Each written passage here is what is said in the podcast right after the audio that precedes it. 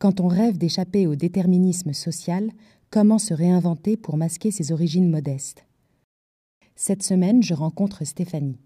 À 18 ans, elle quitte sa banlieue pour s'installer à Paris et s'inscrire dans une célèbre école de théâtre. Côtoyant de près la jeunesse dorée, elle passe du souvenir des cités dortoirs au luxe de la grande bourgeoisie. Mais à qui doit-elle ce tour de force? À sa personnalité? Au hasard des rencontres? À son intelligence des codes sociaux? Ou à sa capacité à encaisser la violence qu'elle perçoit Le nerf de la guerre. Épisode 5 La règle du jeu. Effectivement, nos sorties, c'était euh, c'était aller ramasser des glands euh, euh, dans la forêt. Et ça me foutait un cafard. Et aujourd'hui, j'ai beaucoup de mal à retourner en forêt d'ailleurs. Je ne sais pas pourquoi, parce que c'est beau la forêt en fait. Pour la plupart des gens, mes parents sont des pauvres. Mais sauf que pour moi, la pauvreté, ça n'est pas ça.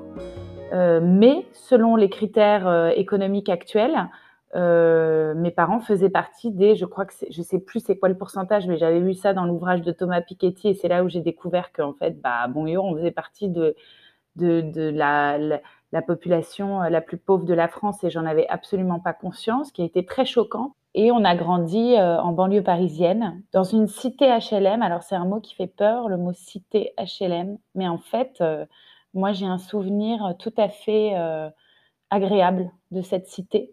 Euh, bon, c'était des barres d'immeubles avec plein de gens qui, euh, plein de gens pas possibles et de milieux sociaux extrêmement défavorisés, puisqu'évidemment, euh, pour avoir accès à un HLM, il fallait quand même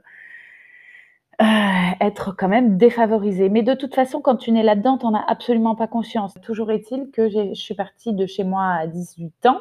Alors, au-delà du fait que j'avais des rapports très compliqués à, mes parents, euh, et que j'en pouvais plus parce que pour moi, il représentait la, médiocrité absolue. Et qu'en même temps, je suis issue de ces deux personnes et c'est ce qui fait ce que je suis aujourd'hui. Donc, je ne peux pas complètement euh, les nier, en fait, les, les renier. Euh, les... Bref, donc je suis arrivée à Paris. Il a fallu. Euh, parce qu'en fait, c'est ça l'étrangeté. J'étais à 20 minutes de Paris en train. Et nous, nous, sommes, nous sommes allés une fois à Paris quand ma tante américaine est venue nous voir et on a fait la Tour Eiffel. Et c'était ça qui était très troublant, c'est que finalement, on n'allait jamais à Paris parce que ça coûtait de l'argent d'aller à Paris. Il fallait payer le train parce qu'on conduisait pas la voiture dans Paris. Euh, voilà. Euh, donc, en fait, euh,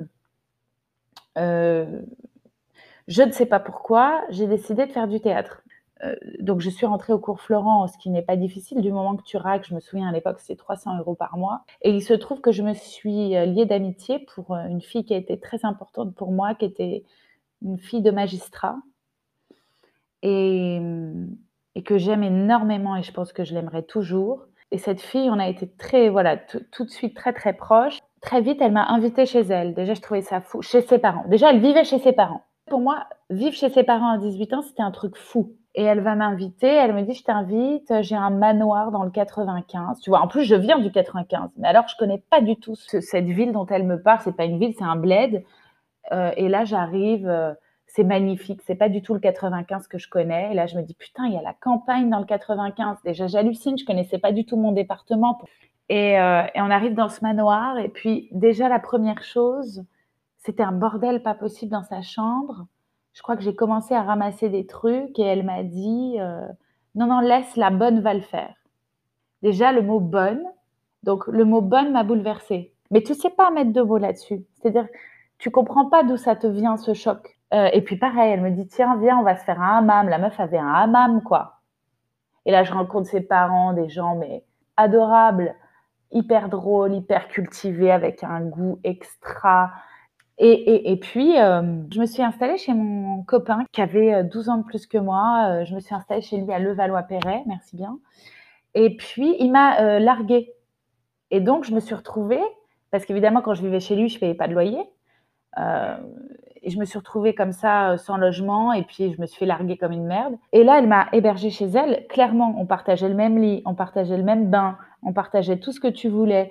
C'était ma grande amie, etc ses parents étaient, parce que ses parents vivaient juste l'étage au-dessus. Ils louaient, hein ils avaient vendu le manoir, ils louaient.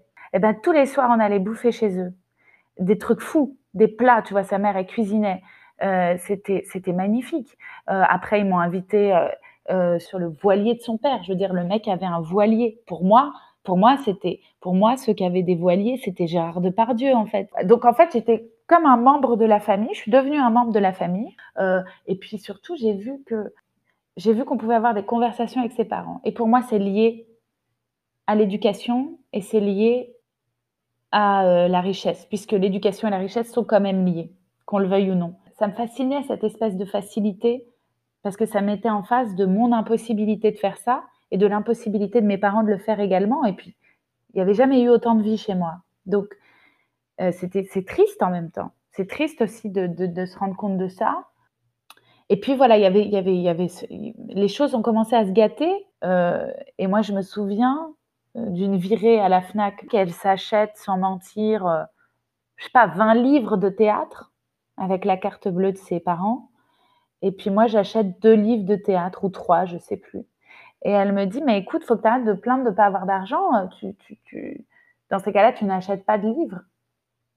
Ça avait été très violent parce que je m'étais dit, mais c'est injuste. Et en même temps, cette même personne m'hébergeait chez elle. Donc il y a quelque chose aussi de... Tu es toujours à la merci. Quand tu n'as pas d'oseille, de toute façon, faut toujours fermer sa gueule. Tu, tu es toujours redevable. Voilà, c'est tout en fait. Donc, mais je l'aimais profondément en plus. Mais c'est vrai que je pense que les choses ont commencé à se gâter euh, euh, quand j'ai pris conscience qu'il y avait vraiment un gap euh, entre elle et moi à ce niveau-là. Et qu'en plus, elle était en dépression et que moi, ça me rendait hystérique parce que je ne comprenais pas en fait. Je ne comprenais pas qu'on puisse être en dépression en ayant cette vie-là. Mais c'était justement, cette prise de conscience, elle n'était pas du tout dite, elle n'était pas formulée. C'était inconscient, je pense, justement. C'est que je ressentais quelque chose qui me dérangeait, je ressentais une injustice, mais je ne l'ai jamais formulée. Et puis surtout, je l'ai, si tu veux, ça met du temps à comprendre. On, met du temps à comprendre les choses. Donc, mais quand j'ai commencé à voir que son oncle travaillait à la radio, tout, tout s'imbrique et, et, tu comprends que la machine infernale, en fait, euh, tu comprends pourquoi c'est toujours les gens qui ont le, le pouvoir, en quelque sorte. Même si il y a des exceptions, sauf qu'à l'époque, je n'avais pas du tout conscience d'être une exception. J'avais l'impression que tout était possible parce que moi, je l'avais fait.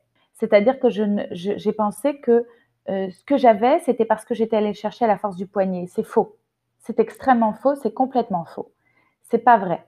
Ce que j'ai eu, c'est que j'ai eu de la chance, à un moment donné, de rencontrer les gens que j'ai rencontrés, mais je me et j'ai réussi à m'extraire de mon milieu social en, fait en fréquentant euh, les hobbies de Bourges, le théâtre. Si j'avais euh, choisi euh, infirmière, je ne pense pas que ça aurait été la même chose. J'ai un patrimoine culturel qui n'a rien à voir avec celui de mes parents. Je suis allée à la fac déjà même si la fac, on s'en fout. Euh, je, voulais un diplôme, en fait. Bon, j'ai choisi les études théâtrales, lol, mais c'est pas grave. Ce qui comptait, si tu veux, c'était c'était juste de voir ce que c'est la fac.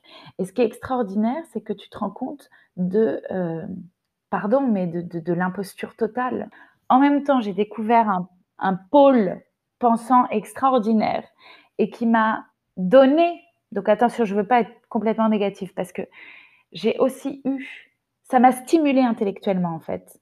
Après, je trouvais tous les gens autour de moi insipides, mais ça m'a fait donner à penser le monde, etc. Donc ça, c'était génial. Et je me souviens d'un truc, j'avais un, j'avais un prof de, TD qui s'appelait Gilles Declerc et qui était professeur à l'école normale supérieure.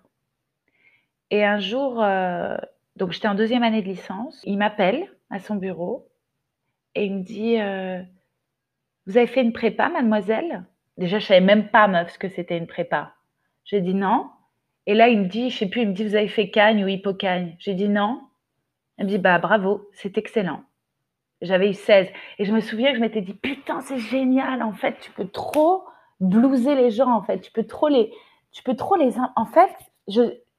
c'est con, mais arriver à ce stade-là, ça voulait dire euh, avoir un peu de puissance euh, à un endroit.